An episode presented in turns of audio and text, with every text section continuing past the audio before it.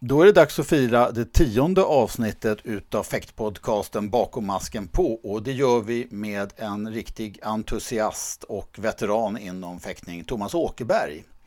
Thomas han har ägnat, som ni kommer att få höra, hela sitt liv åt fäktning och han har inte tappat någon utav sin passion utan den är fortfarande med honom genom egentligen det mesta han gör och sysslar med.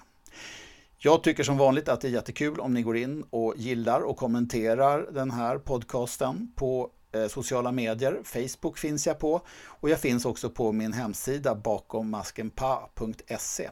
Och det går också bra att lämna betyg eller gilla i iTunes eh, poddapp eller i andra poddappar som ni kanske lyssnar på den här podcasten i. Så gör gärna det, det uppskattas. Varsågoda i alla fall, här kommer Thomas Åkerberg. On guard. Prêt Allez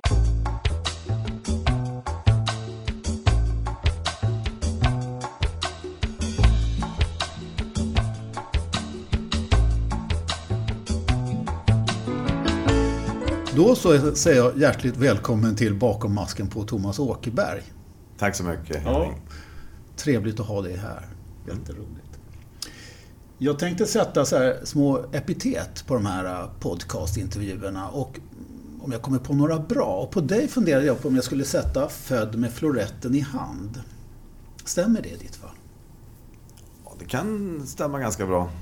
Det blev tidigt i ditt liv som fäktningen kom in. Mm. Vi, både jag och min bror Peter är ju formade i, eller stöpta i samma form lite grann utifrån min far Dag Åkerberg som mm. var en hängiven fäktentusiast. Mm. Dag, eh, jag kommer ju mycket väl ihåg Dag. Han var ju en, en stark tongivande kraft i Stockholms ungdomsfäktning under min uppväxt. Men han hade ju en lång fäktkarriär själv och jag har varit inne på Engbys hemsida och tittat på hans klippböcker. Mm. Och där ser man att han har en fäktkarriär, han var född 1909 och hade fäktkarriär från 20-talet mm. ända fram till 50-talet som fäktare själv. Mm.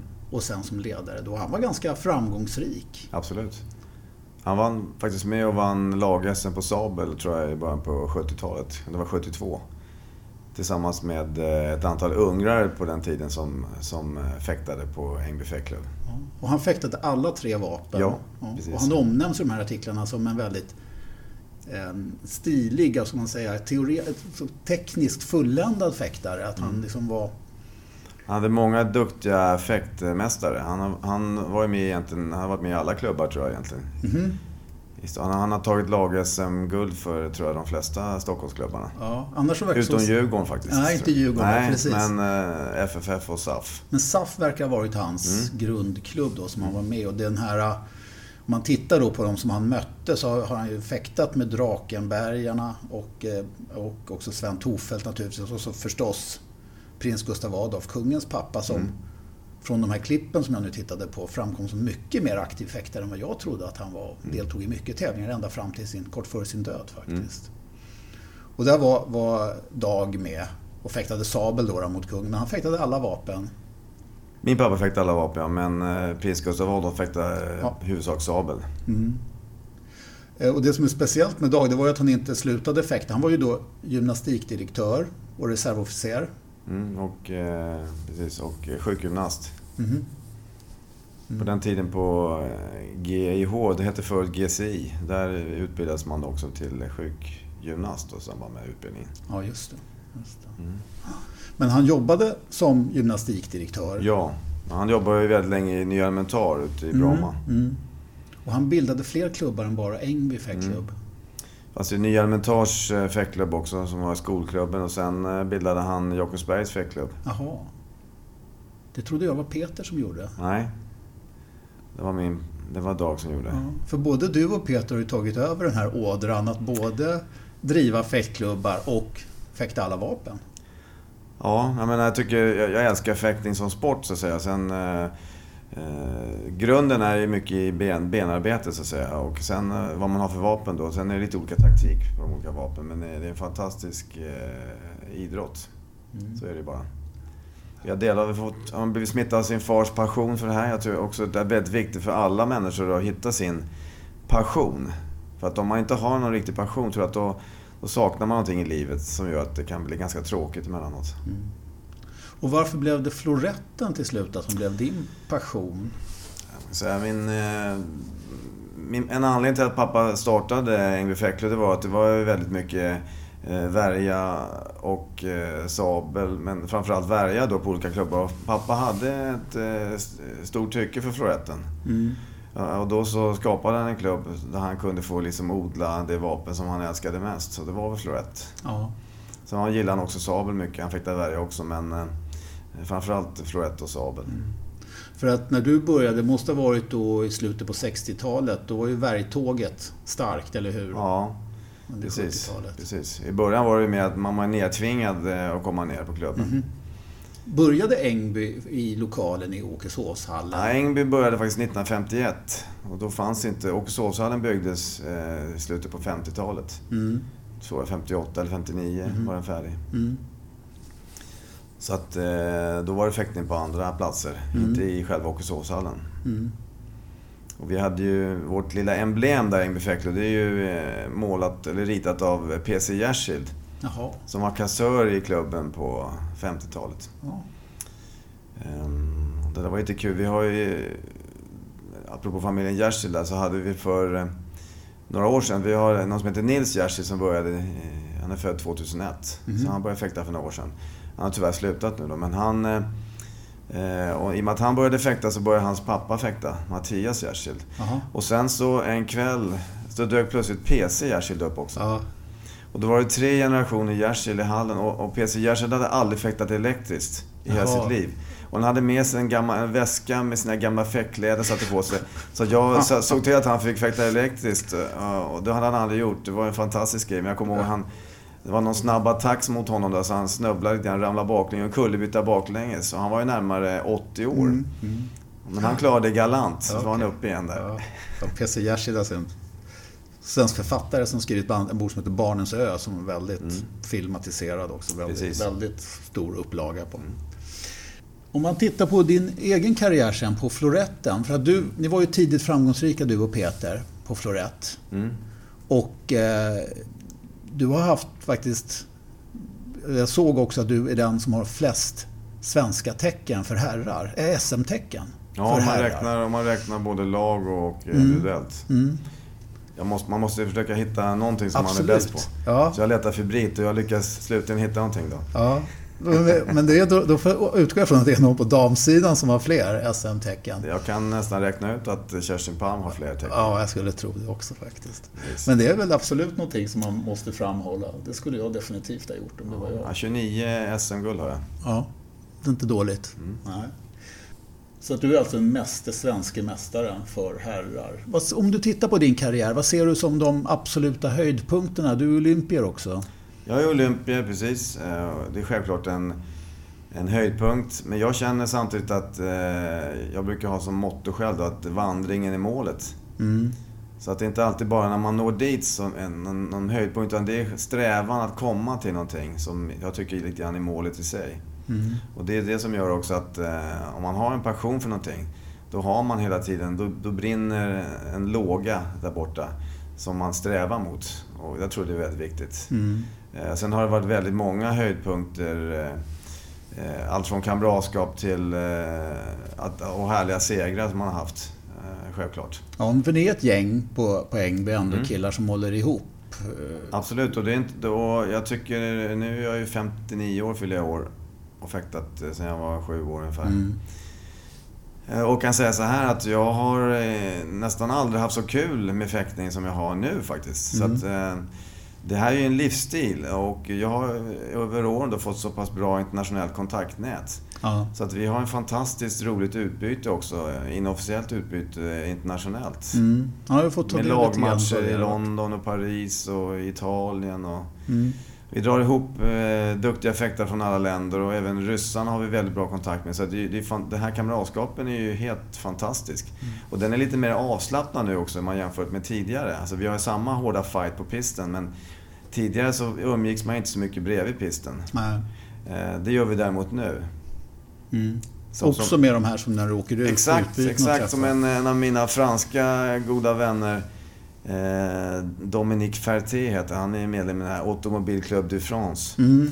Han brukar säga det att eh, han tycker en av höjdpunkterna i livet är att när man träffas en grupp, man fightas tillsammans. Fightas riktigt på pisten. Mm. Eh, sen går man och duschar, byter om och sen eh, äter man och dricker gott. Mm. Och umgås. Det tycker han, det, är- det, är, Livskvalitet. det är högsta formen av livskvalitet. Mm. Ja, det förstår jag. Om man tittar, jag förstår, Dag var din första tränare, men du har lärt dig fäktning utav andra tränare också. Jag har faktiskt till och med fått eh, florettlektion av Bela Rerich. Menar du? Ja. Jaha. Bela var ju faktiskt på Ängby eh, som eh, gästtränare Okej. på eh, 70-talet. Mhm. Grann då och då. Mm. Han gav lektion till min pappa också ibland. Mhm. Mm. Vad roligt, det visste inte jag. Nej, så att, eh, absolut. Sen var ju Bela en väldigt stark person. Min pappa var också väldigt starka personer. Och de hade ju sina olika synpunkter på saker och ting. Ja, men de hade respekt. men samtidigt hade de respekt för varandra. Ja, jag tror det. Mm. Men andra då, som har du fäktat med under? Ja, sen eh, hade jag eh, haft Christian Witwicki. Mm. Som var också jobbade på förbundet. Mm, han, han gick ju väldigt fin eh, fäktmästarutbildning i Paris. Mm. Som förbundet bekostade. Mm. Ehm, Så han var tränare under, kan man säga, 80-talet. Mm. eh, Till stor del. Sen har jag ju också jobbat med Andrei Kanikovski. Mm. Som eh, tyvärr nyligen gick bort Ja. i slutet på januari. Eh, Som var en fantastisk tränare och en underbar personlighet. Mm. Mm. Vi har otaliga anekdoter om honom, det ska vi inte Ja. ta nu. Men det, det, är, det är en fantastiskt trevlig resa man har haft tillsammans Ja. med många. Ja, det, Individer. det som bara nämner Kanikovski, det, han utstrålade ju väldigt mycket humor och värme Absolut. från honom. En, Ja, en, väldigt här- speciell. En härlig person. Ja. Tar du med dig det här som du har fått och försöker föra det vidare också till yngre generationer? Absolut, det. absolut. Det tycker jag. Menar, min pappa han sa alltid det att det som höll honom ung och vital det var eh, mötet med de här unga adepterna. Alltså från nybörjare, eh, sju årsåldern, sju, åtta och uppåt. Alltså han älskade verkligen att eh, jobba med ungdomar. Och det Ja. gör jag också. Jag tycker det är helt eh, magiskt att jobba med dem. För de är Ja. så intresserade, särskilt de som är intresserade. De har ju valt det här för att de tycker att det här är kul. Och sen gäller det att göra det här intressant för dem. Så att de inte slutar. Mm. Och det är liksom, det är en ledaruppgift. Mm.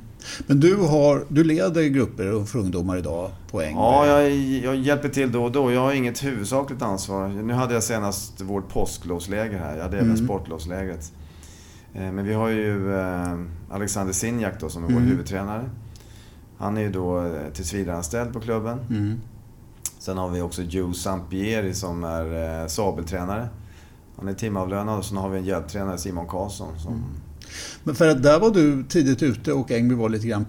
Ja, det, det kan man kanske inte säga ändå, men jag tänkte säga att ni var pionjärer på att ta hit utländska tränare. Mm. Och så var det nog inte om man tittar historiskt sett och då tänker jag långt tillbaks på Hubert och Gargano och sådana effekter. Men ändå, Ängby var...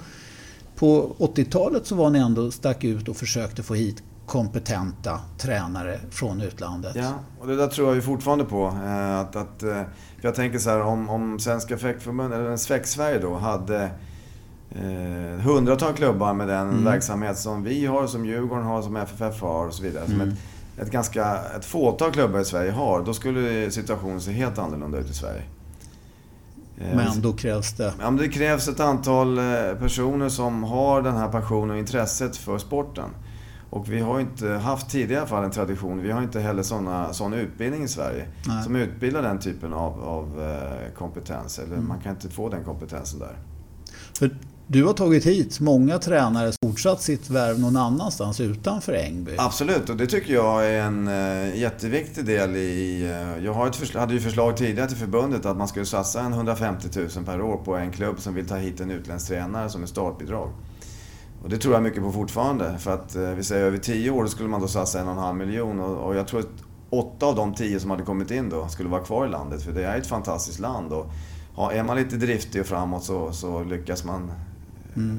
jobba med det här då. Så från din sida sett, det aldrig varit några hard feelings. Det kanske varit på andra skäl. Men inte just för det att de har etablerat sig i Sverige och sen gått vidare till att skapa egna klubbar. Inte alls. Man kan säga att det började med Milchakov. Mm. Eh, En fantastisk eh, familj. Som kom hit i början på 90-talet. Mm, från det som idag heter Han kom från Sankt Petersburg. Han är ja. från, han är från Minsk egentligen men hans, ja. hans föräldrar bodde i Sankt Petersburg. I alla fall hans pappa bodde i Sankt Petersburg. Mm. Det var där jag träffade honom. Ehm, och, Vars son faktiskt stod i, spelade i det här äh, mm. belarusiska ja, han, hockeylandslaget som precis. målvakt sen. Han är fortfarande aktiv mm. eh, professionell ishockeymålvakt. Det lärde mm. han sig i Modo. Mm. För de flyttade ju till Övik sen från, från, klubb, från vår klubb. För, för uh, mamman i familjen där, mm. Tanja, hon, hon är ju jätteduktig gymnastiktränare också. Okay. Och hon blev ju årets svenska kvinnliga idrottsledare. Aha. Jag tror att det var 20, jag kommer inte ihåg exakt årtalet, fick pris av eh, eh, våran prins då. Mm, ja, en riktig idrottsfamilj. Är han en kvar, riktig idrottsfamilj. Är han kvar Milchakov Ja, han, är, ja. han bor i Göteborg nu. Jaha. Och jobbar inte med fäktning någonting? Jag vet inte om hur mycket ja. han gör eller inte men... Eh, men eh, och sen förutom, sen tog vi hit också, efter honom så blev det ju Thomas Goral. Mm. Eh, och Thomas Goral sen startade en klubb, tycker jag, klubb i Solna, tycker mm. jag var alldeles utmärkt. Och efter honom sen Via förfrågan då till Milchakov så kom Sinjak. Mm. Det var på Milchakovs inrådan. Mm. Eh, ja. Så att eh, ett antal, jag har haft tre stycken och alla är kvar i Sverige. Ja, ja men det är fantastiskt faktiskt. Och vi kan titta på klubb som EGF, en stor verksamhet. Ja, jättestor. Han har verkligen satt, ja, och, breddat fäktningen på det ja, viset. Precis. Absolut. Eh, tillbaks till floretten. Vi pratade om floretten och eh, kontra värjtåget då. Men om jag ska tolka lite grann också och säga att det var passionen där att du ville fortsätta med florett. Men alltså, var det också så att du faktiskt tyckte florett var roligare att fäkta än värja? Ja, jag tycker ju att alla vapen är roligt att fäkta. Jag är ju så att jag fäktar en del värja också, men jag har aldrig tränat värja. Men jag har tävlat på värja och var mm. ganska framgångsrik även på värja när jag var yngre. Jag, kommer, jag kom två en gång på skoles som var stort en gång. Mm. Någon som mm. heter Magnus Bonander. Mm. Från Göteborg? Från Göteborg, ja. ja. En vänster kille där, ja. Mm. Ehm, och gjorde ändå en del också andra bra resultat mm. på värja. Så att, jag tycker fortfarande värja är kul, så att jag mm. fäktar gärna värja. Men det, det i och med att tränarna, det är alltid ofta då faller tillbaks på vad, vad tränaren har för specialitet. Ja. Så har man inte en speciell eh, värjtränare så tränar man inte värja, tränar man florett. Så att man, man fostras i den anda som klubben har. Och därför försöker jag också på vår klubb då ha erbjuda alla vapen. Ja. Eh, för jag tycker att eh, jag, jag gillar Florette, jag gillar Värja, jag gillar Sabel men jag, jag är inte så här enkelriktad. Nej. Och nu hade vi tidigare också Mered Pagalov som tränare mm. men han av olika skäl, då säger han i Thailand just nu. Jag brukar säga att vi hyr ut honom till thailändska fäktförbundet. Så han, han kommer gärna hem igen. Så att, mm. jag hoppas att vi kunna ha Men, det, men det, är, det är ju inte helt lätt faktiskt att få en klubb att fungera med flera vapen om man ska ha vettig undervisning för flera olika åldersklasser, flera mm. olika kompetensnivåer och då dessutom pojkar och flickor. Och det måste man ju ha, men dessutom sen att blanda in det här med flera olika vapen. Mm. Det är spänna bågen. Det är spänna bågen, men jag tycker ändå att det är inte omöjligt. Nej. Det är inte omöjligt alls. Nej. Och sen är det vissa så, nu när vi hade påskläge exempel, då körde vi en, ett av träningspassen, då var, hade vi en liten minitävling på alla vapen. Mm. Man, man, man fäktade alla vapen och sen så slog man ihop summan av resultaten där. Ja, det var alla, alla fick chans att pröva. Det var faktiskt någonting som jag noterade i de här gamla tidningsklippen också, att det hade förekommit sådana tävlingar som Dag hade varit med i. Ja. Nu vet jag inte om, han, om varje fäktare fäktade olika vapen då eller att det var två värfäktare och två florettfäktare som gjorde lagtävling. Ja, han har ju många, pappa har ju många roliga, hade många roliga an, anekdoter som han berättade. Bland annat det här med, han var ju vänsterhänt. Mm. Men för lång tid tillbaka i tiden, då fick man inte fäkta vänster. Nej. Eh, man måste fäkta höger, men om man gick till final sa han, då fick man välja sin bästa hand. Vilket låter väldigt orättvist. ja. ja. ja om, om, man tittar på florettfäktningens mm. utveckling. Mm. Alltså fäktningen. Det har ju också hänt väldigt mycket under, det, under vår tid mm. som fäktare. Kanske mer under vår tid än, än under tidigare decennier. Jag vet inte riktigt. Men den, den har förändrats väldigt. Det är inte det som står i regelboken som man dömer efter idag. Man, man, säger att, det är ju så, man säger att man gör det. Men det är ju en del diskussioner om det här. Och, mm. eh, jag är väl, jag är 59 år nu, jag är egentligen skolad i den klassiska skolan. Mm. Eh, och eh, där finns det vissa tveksamheter. Så att det, är en viss omställning då om man, om man är van att fäkta på ett visst sätt och så börjar domarna döma lite annorlunda. Då får man ju försöka mm. anpassa sig då. Eh, jag tycker ibland att det är lite synd för att det, det, den här eleganta fäktningen förstörs lite grann utifrån det här nya sättet att döma på. Om du beskriver, vad är det som har förändrats? Vad, vad är det? Framförallt är det ju hur man ser på en, en attack. Mm. Mycket fäktning nu är ju att man, eh, man, går, man rör sig sakta framåt. Och eh, vad man egentligen gör är att man försöker locka fram en, en motattack från motståndaren. För att sen då avsluta samtidigt. Mm. Och då få det som en attack. Utan att söka klingan överhuvudtaget? Nej, inte att söka klingan. Men man, regeln är ju att man ska ha... En attack är ju så att säga ett, ett sträckande av arm mot träffytan. En pågående rörelse framåt hela tiden. Mm. Och den kan ju diskuteras i vissa fall, ja. tycker jag. Mm. Men det är min personliga uppfattning. Eh, och eh, jag tycker det är synd om man, om man går för långt där. Att vapnet pekar mer mot publiken än mm. någon annanstans. Det går inte att få tag på ett vapen som någon håller rakt ut åt sidan. Nej. Ja, det, det, ser konstigt ut och det är svårt att förklara faktiskt vad som pågår. Det är väl nackdelen med både Frett och eh, Sabel egentligen. Att eh, bedömningsmässigt så är de ju mer komplexa. Värjan är mycket enklare. Mm. Det är mm. väldigt mycket enklare att förstå för publiken också. Mm. Eh, däremot finns det ju också, det finns ju fördelar med alla vapen. Jag mm. menar tjusningen med Florett och, och Sabel är ju det här spelet lite mer. Mm. Det blir lite mer dueller i de vapnen än vad det blir i Värja. Om man söker på YouTube på spektakulär fäktning mm. Då får man nästan inte se någon värja någonsin. Utan då är det Florett och Sabel som klipp som dyker upp. Precis. Men det finns även eh, häftiga värjeffekter ska jag säga. Mm. Alltså, som gör väldigt fina grejer. Men det, det är sant som du säger. Om du tittar tillbaks, har du några favoritfäktare som du gärna eh, minns? Som du har mött eller som du har sett? Ja, du har sett en, jag har en gammal älsklingsfäktare, Alexander Romankov. Mm.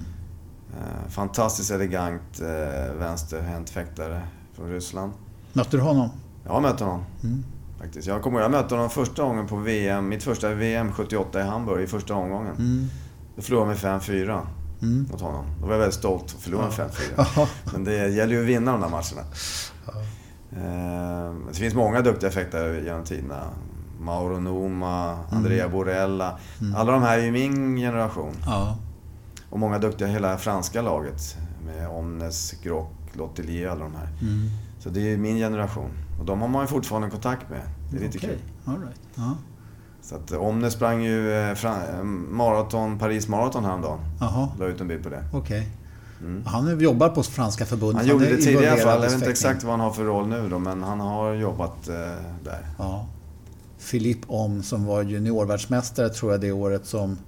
Ja, han vann, han vann ju OS eh, 92. OS också, han, var han vann OS 92. Mm. Mm. Um, så att, eh, ja, en duktig fäktare. Mm.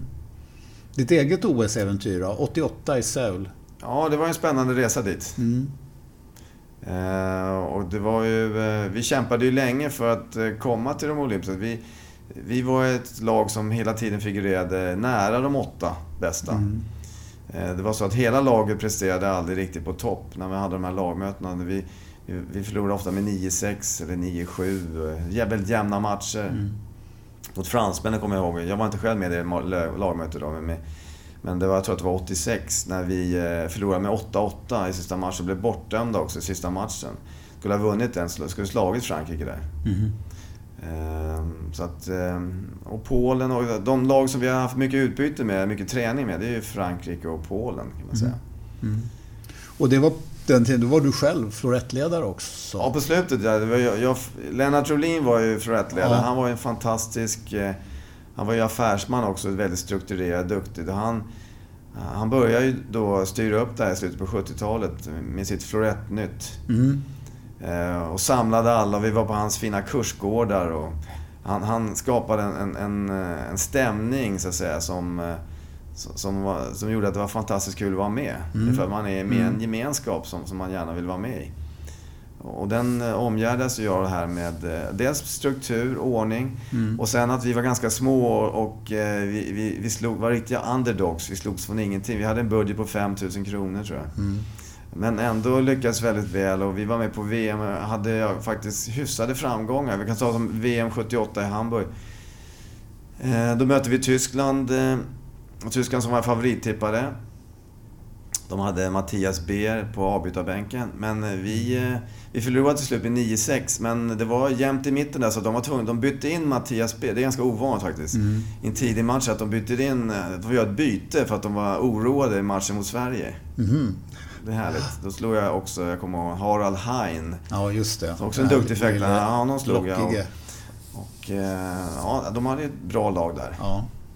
Mm. De var ju OS-mästare i jag, från 76. Okej. Okay. Ja, I, I, lag. Mm. Så att, eh, och Lennart var ju fantastisk på att bygga upp och jag försökte då fortsätta hans gärning. Mm. När jag tog över, tror jag, ungefär runt 87 tog jag över. Eh, och eh, Lennart jobbade hela tiden för, för en kvalificering till olympiska spel. Men trodde, han kände att vi misslyckades lite grann på VM i Lausanne 87. Jag kände att vi hade ett väldigt bra lag där. Vi hade jättebra framgångar på juniorvärldscupen. Mats Ahlgren mm. kom slutlig femma på juniorvärldscuplistan. Vi hade eh, ett par segrar på juniorvärldscuptävlingar. Vilka var ni som var med sen i laget 88?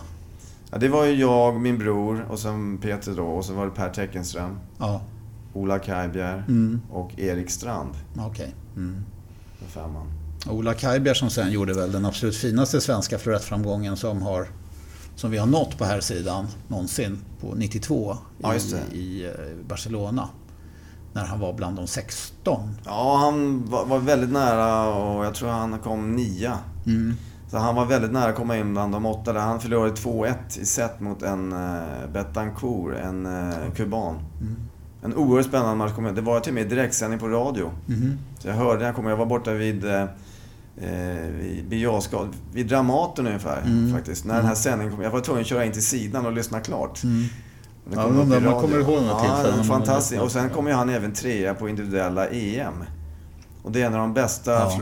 prestationer som en svensk på EM alltså. Det är inte eh, många som har slagit den prestationen. Mm. Som han gjorde där i Lissabon. Eh, jag tror att det var också 92. Mm. han var ju elev då. Han var väldigt bra. Han var elev till Kanikosko och, eh, och var oerhört duktig just i det skedet där. Mm. Ja. Mm. Uh, ja.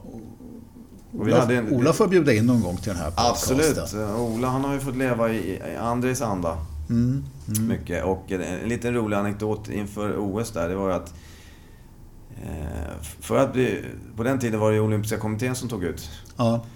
Och jag pratade med Göran Flodström. och sa att vi, jag tycker vi borde nomineras för ett lag. Vi har ett bra lag. Så det, och då sa han så här, ja varför inte?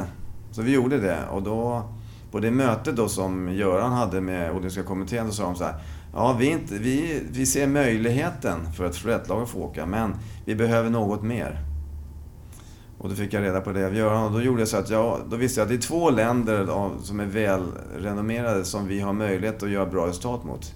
Det är Polen och Frankrike. Mm. Så jag kontaktade först Polen, eh, men de, de var väldigt eh, chokade så de hade inte, de hade låg inför förberedelserna för OS. De hade, ville inte vara med på någon landskamp. Men så pratade jag med fransmännen. Och fransmännen ställde upp på en dubbellandskamp i Paris, på INSEP. Mm. Med sitt OS-lag. Så då åkte vi ner fyra man. Det var jag och min bror och så var det Per Teckenström och Ola Kajbjer. Mm. Vi åkte ner dit.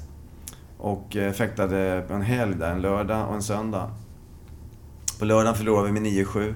Men på söndagen så eh, blev det 8-8 och vi vann på stötar. Mm. Mm. Eh, fantastiskt. Och då hade jag, jag vet inte, jag måste ha fått styrka någon annanstans ifrån. För att jag, jag slog alla fransmännen den dagen, så jag hade mm. fyra segrar. Jag bidrog med fyra segrar där. Men jag, lite grann också att man kände så stark eh, driv där. Ja. Så att, måste helt enkelt vinna de här matcherna. Ja. Jag var, så, jag var så inne i det där, så fruktansvärt engagerad. Alltså. Ja. 100, 110% engagerad. Ja. Och sen kom jag ihåg på vägen hem så sa jag till, på flyget SAS och sa ja, ja, vi har just slagit Frankrike i landskamp. Det flygvärdinnan sa så ja men då måste SAS bjuda på champagne. Alltså. Det tycker jag var flott. Okej. Okay. Det, var... det var en rolig... Ja, verkligen. Jättekul. Ja, och det, sen hade jag en dragning då för Olympiska kommittén och då hade man ett nytt möte och beslutade då att skicka oss. Mm. Och sen behöll vi vår kandidatur även året efter. Mm.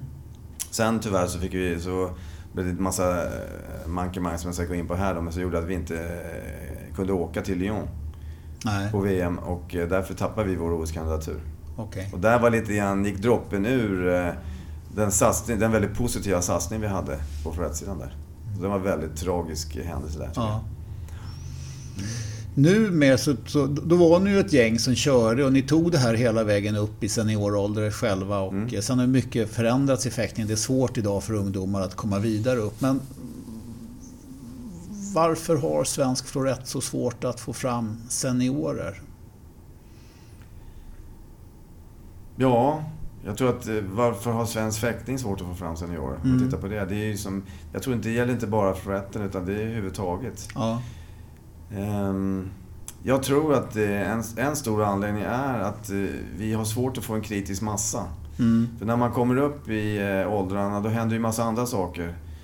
Från att vara studerande så får man en yrkesroll, man börjar skaffa familj och andra saker. Och eh, andra saker blir viktigare. Mm. Och det gör att om, man, om vi har en väldigt liten massa av de här personerna som är aktiva och mm. duktiga på den här nivån och det slutar några stycken, då är det lätt hänt att den här mm. krackelerar. Eh, har man, vi säger att vi skulle ha 100 klubbar med den här typen av tränare. Då skulle mm. vi ha ett helt annat underlag och då skulle det också bli roligare för dem som ville fortsätta att fortsätta.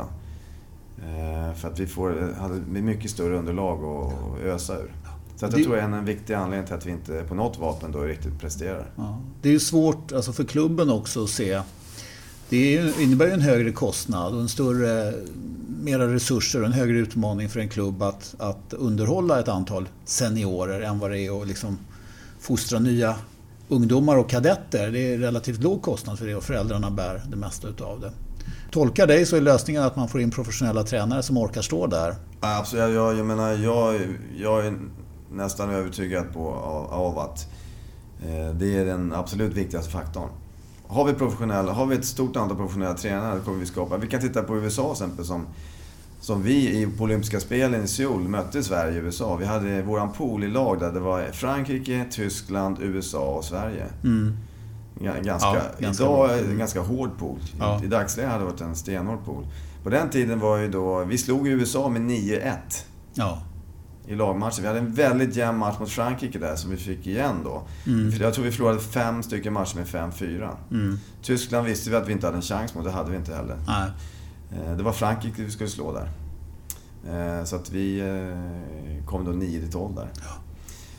I lag. Och USA var som kusinerna från landet? Då. Ungefär, men mm. vad som har hänt sedan dess då, det är ju att de, det kommer en stark inströmning av fäktmästare från forna öststaterna som har, och säkert en, ett antal hundra har kommit dit. Mm. Som har startat egna klubbar som driver det här. Så att I dagsläget i USA så har de till och med så att det är så, det är så mycket fäktare så att man får kategorisera fäktarna. A, B och C-kategori i samma åldersklass. Så att vissa tävlingar är bara A eller B-kategorier som får vara med och tävla för att de, de får inte plats annars. Vi snackar 500-600 deltagare i en klass. Mm. Det går inte. Och de har ju ett, och, och med antal... den volymen, och vi tittar nu på resultatet som USA gör. Titta på Floretten här, etta, tvåa på ja. junior. Och det är ju superstjärnor de här killarna i toppen. Ja. De presterar väldigt väl även på senior. Shamley Watson och... Eh, ja, de, de här som du nämnde, det är ju deras seniorer. Men om vi tittar på deras ungdomssida, mm. de är ju starka från yngsta. De är ju i, USA, eller i Paris på den här maraton tävlingen första helgen i februari. Mm. USA har ju väldigt goda framgångar där. Ja. Så från unga åldrar hela vägen upp har ju de. Och jag tror att det också är viktigt att man, man ger möjlighet att, att tävla för ungdomar som vill tävla även i unga åldrar. Så att, eh, jag tycker det är lite synd att man tagit bort den här U13-klassen. Det tror inte jag på. Nej. Men det är min personliga uppfattning. Ja. Så att, eh... I Sverige så är vi på ett annat sätt också försiktiga med att, att utsätta barn för det här tävlandet vi för Men det, samtidigt tycker jag det är en frivillighet. Så att eh, risken ibland om man har några som vill tävla så så ska man ska inte tvingas att tävla, men vill man ska man ha möjlighet att göra det. Mm. Tycker jag. Annars är det risk att de slutar ta någon annan sport där man får tävla. För vissa har ju den här tävlingsådran. Och får man inte riktigt tävla, det är det som är... Och lite grann fäktning är ju en sport. Om vi tittar på våran klubb då så räknar vi ungefär 35% av våra är tävlingsfäktare. 65% är mer motionsfäktare. Mm. Eh, och skulle vi inte ha en tävling alls så skulle den här 35% de skulle inte tycka det var något roligt. Nej. Så jag tycker det är viktigt, men det är min personliga uppfattning. Ja, och det, man ser ju det om och om igen. Det är, det man, det är då man får, eh, man får eh, aktiva att riktigt fastna. Det är ju när de börjar tävla, när de börjar känna den här uh, lusten att mäta sig mot, mot andra. Inte nödvändigtvis för att bara vinna, men Nej. också för att mäta sig. Jag kan, jag kan nämna lite kort om vi backar igen. Men jag och min bror, vi, vi kom ju regelbundet och tränade. Man fick två till tre lektioner i veckan. Man lärde sig klassisk fäktning. Mm. Eh, Men det var mer en hobby. Man var där. Man var Mm. mer eller mindre tvingad att vara där. Med pappa och så vidare. Eh, Sen började en annan kille att fäkta som heter Kenneth Teckenström. Mm. Eh, och han började lite senare då. Och när han var uppe i 12-13 års åldern då eh, kom han trea på junior-SM. Jag tror inte ens brorsan och jag var med. Jag är osäker på det.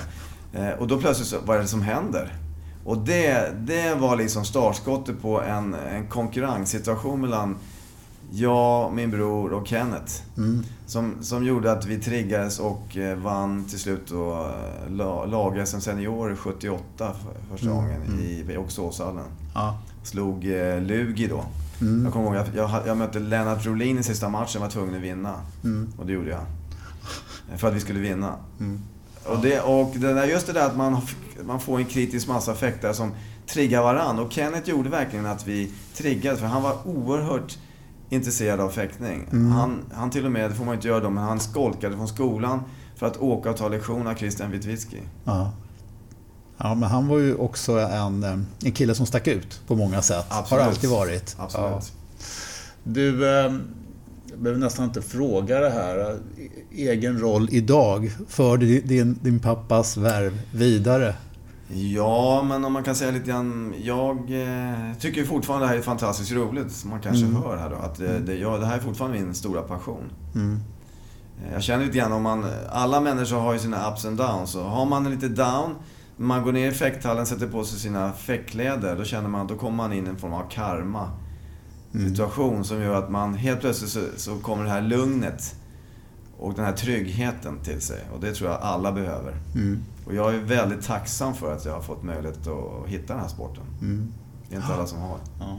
Och då har man lite grann, tycker jag då också, en form av... Man vill ge igen då, eller så att säga, man vill eh, medverka till att andra också får den här möjligheten. Ja. Och därför så driver vi Ängby Fäktklubb och förhoppningsvis, vi är ungefär 120 medlemmar och mycket ungdomar. Och Ja. försöker bedriva en, en eh, väldigt bra fäktutbildning för dem. Ja, ni, har ju bra, ni ligger i ett väldigt bra område och ni har en ny fin hall i, nyrenoverade Mm. fina Åkesåshallen. Så att det finns ju jätte, Vi har goda förutsättningar. jättebra Ja. förutsättningar. Nu, eh, nu är ju inte 60 någon ålder, men du fyller ju det nästa år. Ja, Ja, eh, men eh, jag vet att du håller på med veteranverksamhet, tävlar mycket veteraner och du är ute och också ställer upp på de här veteranmästerskapen. Och så. Men absolut. Och jag tycker ju nu när jag fyller 60, då är jag ju junior där. Ja, Det precis. är Du då man kommer har. upp i en ny Så min, klass. min, mål, alltså min, min målsättning när jag fyller 60, jag ska träna hårt då för det, och så att jag håller då, det är att eh, jag ska vara med på alla vapen. Ja, Mm. Jag, var för, jag brukar ibland vara med på värja och florett. Ehm, Jag var på EM för två år sedan. Då var det värja i första dagen. Och då hade jag en stenhård direktmatch mot eh, Janne Tivenius, kommer jag ihåg. ja, Jag åkte ut där, det var en väldigt Ja. spännande match. Och det var välfäktat, till och med domaren sa att det där var den bästa matchen på Ja. hela dagen. Hon kom till och med fram efteråt och hade, dom- domaren hade pratat om den här matchen. Det var, på, det var ju på Rätt, va? på veteran Ja, just det. EM. Precis. just jag såg det. Nej, det var en spännande match. Mm. Men då kom jag runt 21 tror jag på Värja Mm, av 140 deltagare. Mm. Och sen så var jag rätt ledbruten då på kvällen. Jag simmade i poolen och jag kände ja, lite, det var ganska hyfsat ledbruten. Sen så började floretten dagen efter, klockan tidigt på morgonen. Eh, Men jag lyckades ändå värma upp okej där. Sen kom jag sjua på floretten där. Ja, Så det var bra gjort. ja. Eh, Så att eh, man, lite grann så här, man känner, det gör lite ont men man ställer sig i gardposition så brukar det funka. Så att du är, nu, du är junior nu i varje klass, var Och då brukar tionde jag, år. precis som bara- han som är Paul Wedge då, men som är veteranvärldsmästare på florett i 60-klassen. Han frågar mig varje gång, hur gammal är du nu Thomas? Mm. För jag brukar slå honom faktiskt. Mm. Och Han, är- han är en underbar lirare. För att han, han är så att han kommer fram efter tävlingen och säger "Ja, men nu, eh, nu ska du fäkta. Ja men Paul, tävlingen är slut. Nej men eh, jag har en domare här nu, ska vi köra en match till du och jag. Och det enda syfte som han har, jag kommit på det enda syfte han har med det är att han ska lära sig hur han ska slå mig. Ah, Han är väldigt smart. Mm. Eh, Han är en gammal affärsman. Han är oerhört smart lirare. Så han, han inser det här med att man måste analysera motståndaren. Det gör man bäst när man fäktar mot dem. Mm. Så han kör ju det här varje gång. Och han kommer närmare och närmare. Så nästa gång ska jag säga, nej på, det blir ingen match den här gången. det tycker jag är rätt. Thomas, eh, hjärtligt tack. Mm. Trevligt att få samtala en stund om fäktning. Mm. Tack själv Henning. Ja, men vad bra. Jag, jag, tycker man lär, jag tycker jag har lärt mig så, alltså jag... jag är ganska kanske långsam att fatta då, men jag, jag känner... Nu börjar jag förstå vissa saker bättre än vad jag gjorde tidigare. Tidigare körde man ju bara sådär. Mm. Och så gick det bra ibland, gick mindre bra. Men jag, känner, vad jag försöker förklara för ungdomar nu, på lite, lite mer strukturerat sätt, brukar jag förklara så att eh, vad vi lär oss här på eh, lektioner och annat, det är ju fäktning, dels jobbar vi med benarbete, vilket är en fundamental del fäktning. Står man rätt placerad så kan man utföra en aktion, ofta med framgång. Är man inte i balans eller står fel placerad, då spelar det inte ingen roll vad man gör, man kommer ändå inte lyckas. Nej. Så, så att, och, och det är ganska tufft det där med att lära sig benarbete, det är en grej. Men sen utöver det så har vi då eh, attacker, vi har försvar, paror i post och vi har motattacker. Mm. Det är egentligen de tre grejerna.